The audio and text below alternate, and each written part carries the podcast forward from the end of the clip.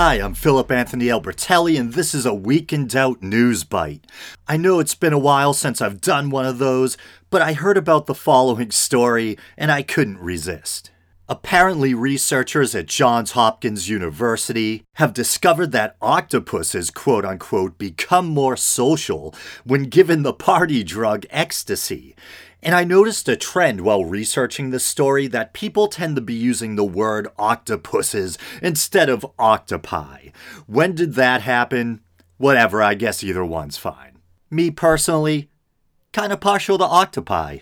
But anyway, here's a bit from a BBC article from their Science and Environment section. And for context, this is dated the 21st of September, so just yesterday octopuses i can't get used to that. Octopuses given the drug ecstasy become more social and try to hug each other a study has found.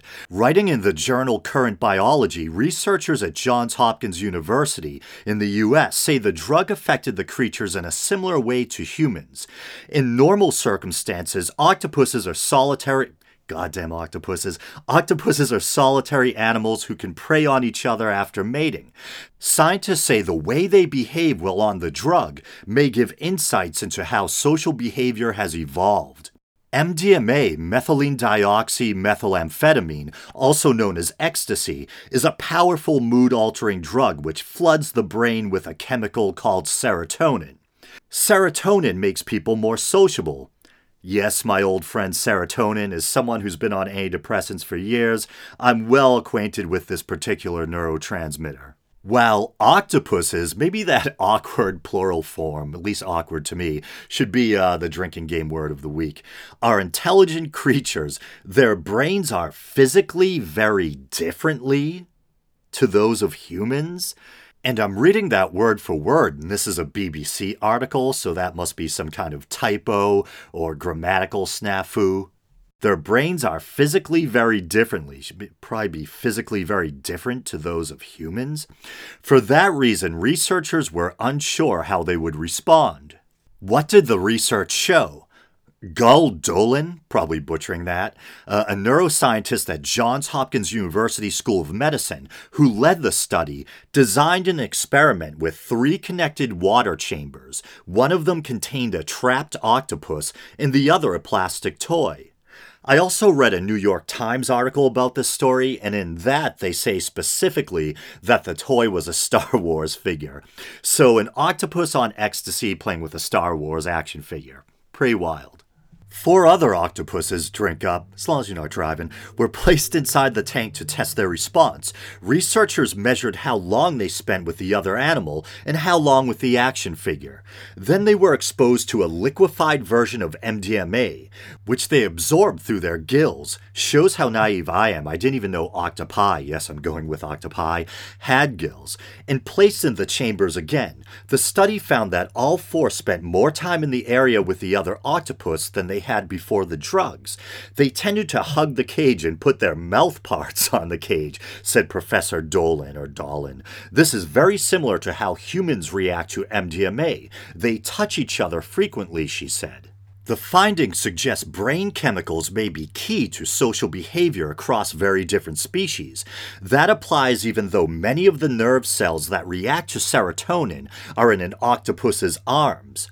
We could say the octopus brain is totally different to a human one, but we need this synapse of this neurotransmitter, Professor Dolan or Dolan says. We could write down a list of these minimal building blocks of complex behavior. It may not be impressive brain circuitry which underpins social behavior then, but basic signaling chemicals. Other researchers have raised questions about the study's methodology, however. Professor Harriet de Wit from the University of Chicago, who has studied how ecstasy affects animals, says it was, quote unquote, innovative and exciting, but that we can't be certain the drugs were fully responsible. Ideally, the experiment would be repeated on a larger scale, the researchers agreed and some of the octopus's drink would be placed in the tank for the first time after absorbing ecstasy, and others would not. Professor de Wit said that would help rule out the idea that they were friendlier the second time because they got used to the tank or the other octopus. So at the end there, the article does state that there are some experts who perhaps question the methodology of the study, but either way, still a really fun and interesting story. And I know this is supposed to just be a brief news bite episode, but I thought I might quickly offer some thoughts or reflections on ecstasy. Hey, it's my podcast, right? Why not? I can remember the first time I took ecstasy. I was probably in my early 20s and I was wrestling with really bad chronic migraines. I think this was before I had been prescribed anything that effectively treated them, so I was completely at the mercy of these things horrible pain and nausea, complete lack of well being uh, that really affected my quality of life. Tried ecstasy one night at or on the way to a friend's party, and it was like magic. The headaches just completely vanished when the ecstasy kicked in, and I ended up having the time of my life. And that might sound strange, but it actually makes a lot of sense. Ecstasy floods the brain with serotonin, and it's thought that there may be a connection between low serotonin and migraine headaches. Antidepressants, many of which also boost serotonin, are commonly prescribed for chronic migraines, and in fact, that's the primary reason why I take them.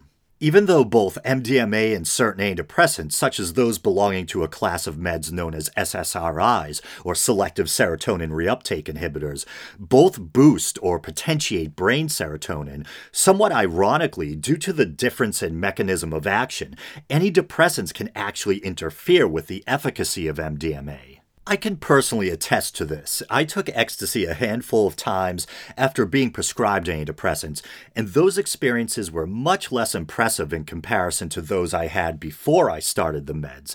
In fairness, I guess I can't say with 100% certainty that it was definitely the meds. Maybe I had built something of a tolerance, or maybe it was weak ecstasy. I don't know for sure, but the antidepressant hypothesis still seems rather plausible. It's probably been more than a decade since I've done ecstasy. Uh, I guess my advice for someone thinking about using it recreationally would be to just be careful. I think there's a number of things to take into consideration.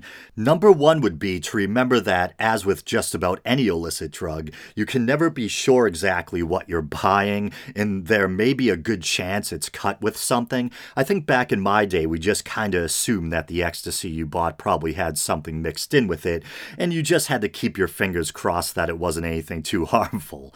Another thing to take into consideration is that even though MDMA is a relatively safe drug, you can put yourself in real danger if you forget to look after your body while you're on it. Sometimes people on ecstasy will get so wrapped up in dancing and having a good time that they forget to stay hydrated, or the opposite, in an attempt to not become dehydrated, they take in too much water and push their sodium levels dangerously low. To be honest, I've never personally personally witnessed anyone suffer any kind of severe medical emergency because of MDMA, but there are plenty of stories out there of people ending up in the emergency room or even dying because they neglected to hydrate, thusly unintentionally allowing their body temperature to skyrocket. The last consideration would probably be the short and long term effects. In the wake of doing ecstasy, especially after you've been doing it habitually, people can find themselves wrestling with mood disorders like anxiety and depression or anhedonia, basically a fancy word for a lack of ability to experience pleasure, perhaps even uh, memory problems, etc. I think the jury is still out on the exact extent of possible long term damage, but it's thought that heavy long term use can lead to structural and functional changes in the brain. Neurotoxic brain lesions, damage to serotonergic pathways and neurodegenerative effects on neurons responsible for serotonin production. Supposedly, this has something to do with the fact that MDMA causes your neurons to release so much serotonin that they become depleted, and also something I think about an excessive, possibly toxic accumulation of serotonin in nerve endings. Supposedly, in the process of trying to clean up this excess accumulation, the body can produce large quantities of free radicals resulting in even further damage. And I don't know if it's been proven or not, but for a long time, all the way back since I was rolling, there's been a suggested link between heavy MDMA use and Parkinson's, or at least symptoms that seem to mirror those of Parkinson's.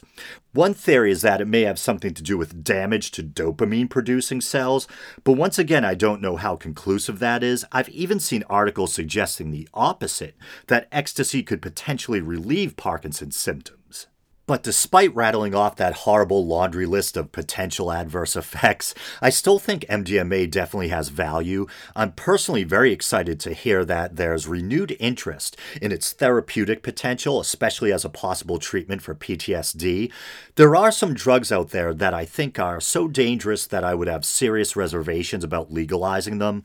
But I think MDMA is one of those drugs that I'd be all for legalizing. I think it's a relatively safe drug, and by legalizing it, you could make it even safer. It could be regulated, and then people wouldn't have to wonder what the hell they were popping in their mouths after buying pills off of some dealer. Wasn't this just supposed to be some quick news story? Oh well. Uh, well, this has been a Week in Doubt news bite, kinda. Okay, guys, thanks for listening, and until next time.